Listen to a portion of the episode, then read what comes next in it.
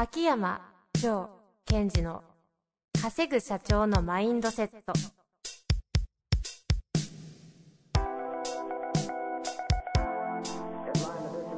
なぜ一流の経営者たちはぶつかる壁を次々と越えられるのか。そこに隠されたマインドの正体。ポッドキャスト「稼ぐ社長のマインドセット」は上場企業から中小企業まで。エグゼクティブコーチングトレーナーとして人材開発を行ってきた秋山城賢治が経営や人生で役立つマインドの本質について分かりやすく解説しますこんにちは、遠藤和樹です。秋山城賢治の稼ぐ社長のマインドセット。秋山先生、本日もよろしくお願いいたします。よはい。よろしくお願いします。ろしくお願いいたします。はいえー今日なんですけども、上語録そうですね。ということでやっていきましょう。はい。ただ、秋山先生にお尋ねしたところ、はい言いたいことはあるが上語録にまだなってないとはい。いうことなので、と思ってたら、今降りてきた。今ですか、はい本当に、はい降りちゃったんですか？はい。えー、喋ってもらって最後に、じゃあ上語録はってやりたかった。じゃあ、降りてきたということで、はい。お願いいたします。はい。えー今日の上語録。はい。罪悪感は挑戦にならない。罪悪感は挑戦にならない。えっ、と、なんか、最近思うんですよ。こう、自分はダメだなとか、なんでやらないんだなとか、あとは、やったらできるのに、どうしてやんないんだと。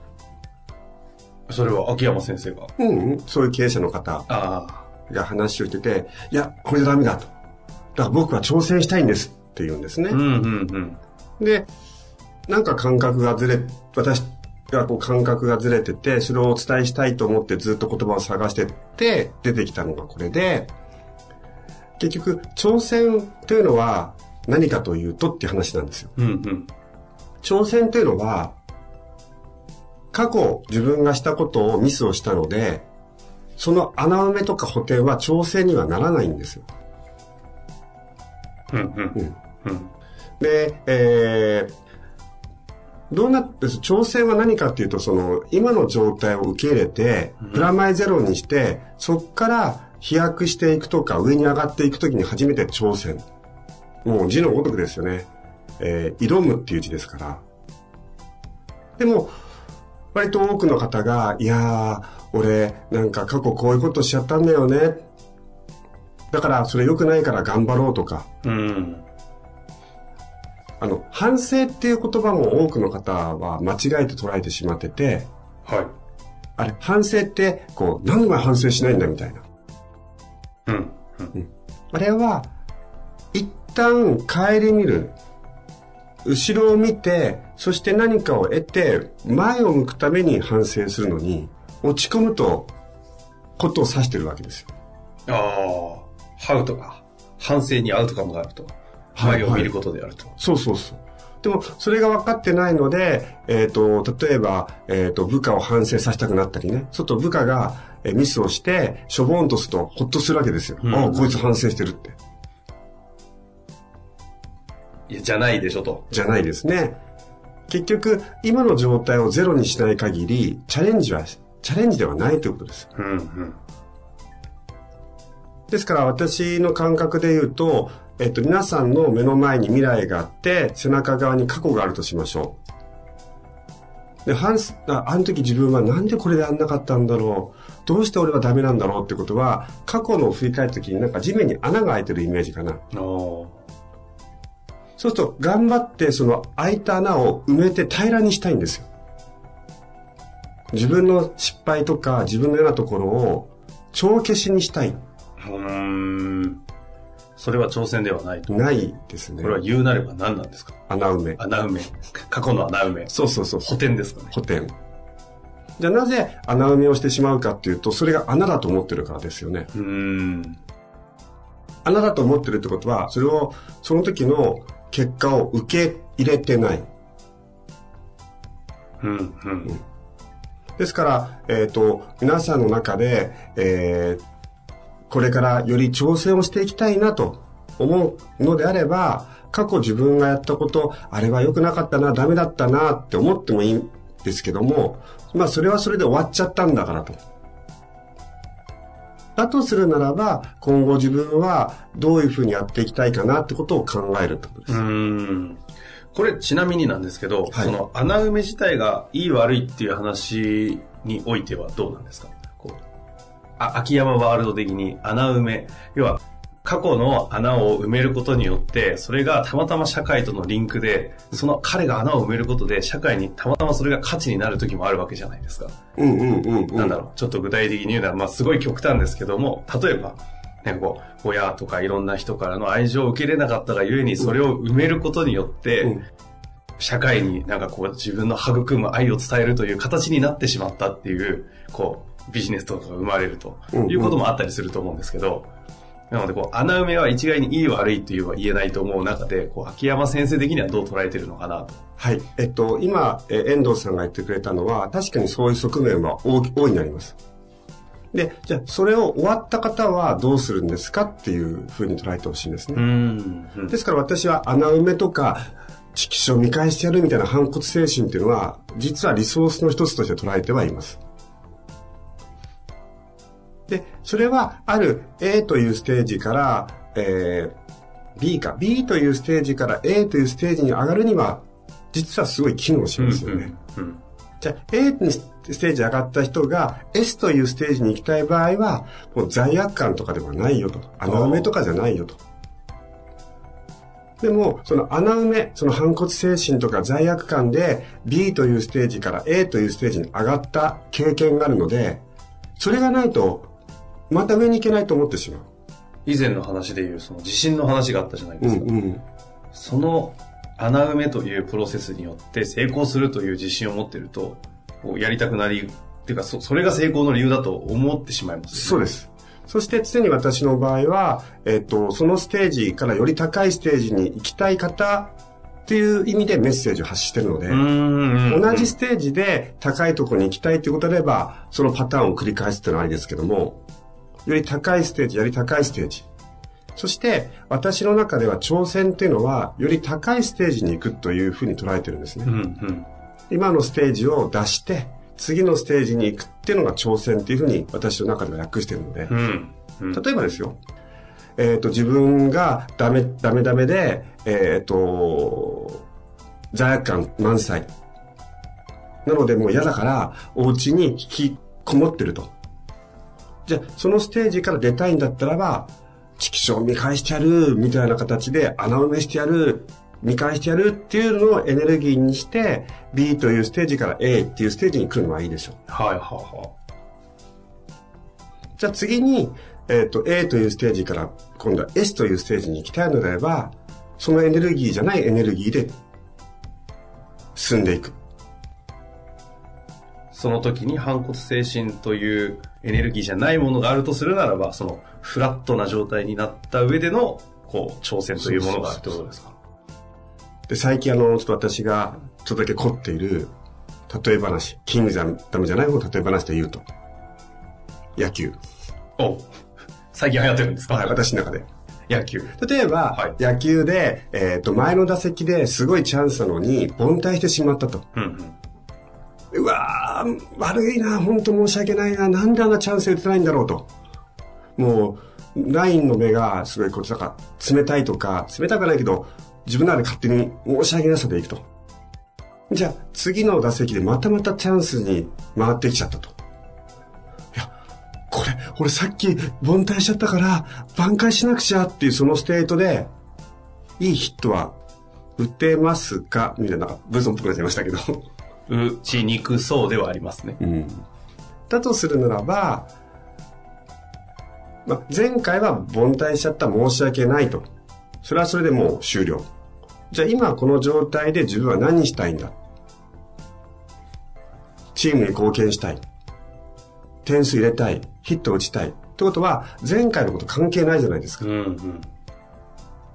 例えば、前の打席で、えっと、カーブを、えー強引に引っ張ろうとしちゃって、空振りしたっていうのは、それはリソースとして使えばいいことであって、自分のステートを下げるために使わないっていうことです。ああ。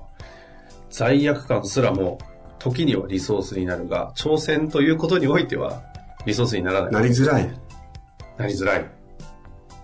なので、えー皆さんの中で、えーもし自分の罪悪感とか反骨精神がリソースになってないなと感じたらそれは挑戦にはなってないので、今の状況、例えば売り上げがこうなんか下がってきたとか、えっ、と、経営者としてまだまだ自分はこういうことできてないんじゃないかと。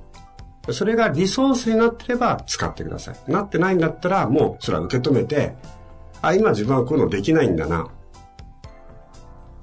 えー朝ウォーキング上手なやれって言ってるのにできないんだな。もうそれを受け止めて、じゃあ自分は何したいんだろうとか、どこに行きたいんだろうってことを考えて、そこに対して挑んでいくという意味では、今日の情報録は皆さんの中に一つ持っといてほしいんですよ。このリソースになってるか、機能しているかどうかのジャッジする、ここはどうやって判断するんですか？意外とこう、リソースになってないってなんとなく無意識で分かってながらも、リアリティソースになってるはずだと、うんうん。がために手放せないってあると思うんですけど、リソースだってないっていう状態ってどうやってこあの、自分、まあ、私の言葉で言うと、意識と無意識が、えー同じ方向を向いてれば、リソースになってるっていう言い方をするんですが、うんうんうん。ちょっと難しいので、えっ、と、そのあることをやるときに、えっ、と、高いエネルギーじゃなくても動き始めることができてるときはリソースになってます。う、うーん。あ、よし、じゃあやろう、みたいな時はリソースになってます。うー、どうしよう、でも、こうだから、こうだから、や、やろう、みたいな、立ち上がる時に、力んでるか、スッと言ってるか。あの、夏休みの宿題的なやつですね。おーおーあの感じ、誰もがね、経験したことあるんでしょうけど、あの感じになってると、こう、リソースになってないんじゃないの？そうそうそうそう、あ、いいですね、いいですね。あの感じです。あの感じ。うわー、宿題まだやってねえわ、べえな。じゃあやるか、みたいな。ちょうどこの働き方改革云々あり、副業解禁あり、うんそうするとどうしようとなって、こう資格取らなきゃとか、うんで、英語勉強しようとか、うん。なんとかの資格を取ろうみたいな。言うけど、それってリソースになるんですか？みたいな話ってよくあるじゃないですか。で私はこのリスナー、このポッドキャストを聞いてるリスナーの方には、まあ、反骨精神とか罪悪感で、それをパワーに変えていくっていうのは、徐々に徐々に卒業して、B というステージから A というステージで勝負してもらいたいな。あ、A じゃないや、A じゃない、S ですね。B、A、S があるとすると、S のステージに進んでもらいたいなっていう私の中の思いはありますね。この S という世界がね、一体何者なのかはちょっとどこかで一お聞きしたいと思います。あーありがとうございます。でも今、あの、遠藤さんお話し合った夏休みの宿題はすごい面白い例えですね。夏休み、宿題、ステート、ステートとあとは作戦。作戦。どうやってあれやってました？夏休みの宿題。人にやらせてました。なえどうどういうことですか？どういうことですか？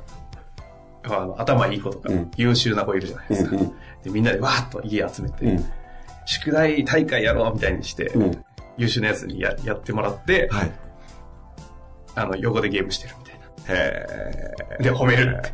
すごいっす。それをすごいいいやり方ですね。プラモデルとかもそうじゃないですか。誕生日でブワーっとみんなくれて、はいはい。めんどくさいからみんな集めて、作りたい人集めて、作ってっつって。で、飾るだけ。それすごいやり方でしたね。それも一つの、えっ、と、戦略っていうか手法じゃないですか。まあ、あとは、例えば、うんと、遊んで遊んでギリギリにやるっていうのを、これ戦略でやったら罪悪感を使ってないんですよ。うーん。戦略3日前まで遊び倒すみたいな。そうすると残りの3日で、うおーっとやると。これは戦略なのに、なんとなく遊んで遊んで、ああ、あと3日しかない。なんで俺遊んじゃったんだろうって言うと、もう、なんで遊んじゃったんだろう俺ってダメなやつって言ってる時間がもうもったいない感じなんですよ。そういう風に言う人確かにいますよね。だから、いやー、俺はもう遊び切ったいい作戦使ったな、みたいな。でなければ、えっと、先の頭の3日間で、もーっとやっちゃって、残りは全部遊べみたいな。だって秋山先生なんて原稿ひどいもんですよね。やっべえ、全然終わってねえのに明日だって、みたいな飲み込むぐらいの、いつ書くんだこの人はと思ったら朝出てるっていうね。いやいやいや、あれは、あれですよ。そうすると、じ、そう。その時に、その集中してできるために、その時間をきちんと使い切る。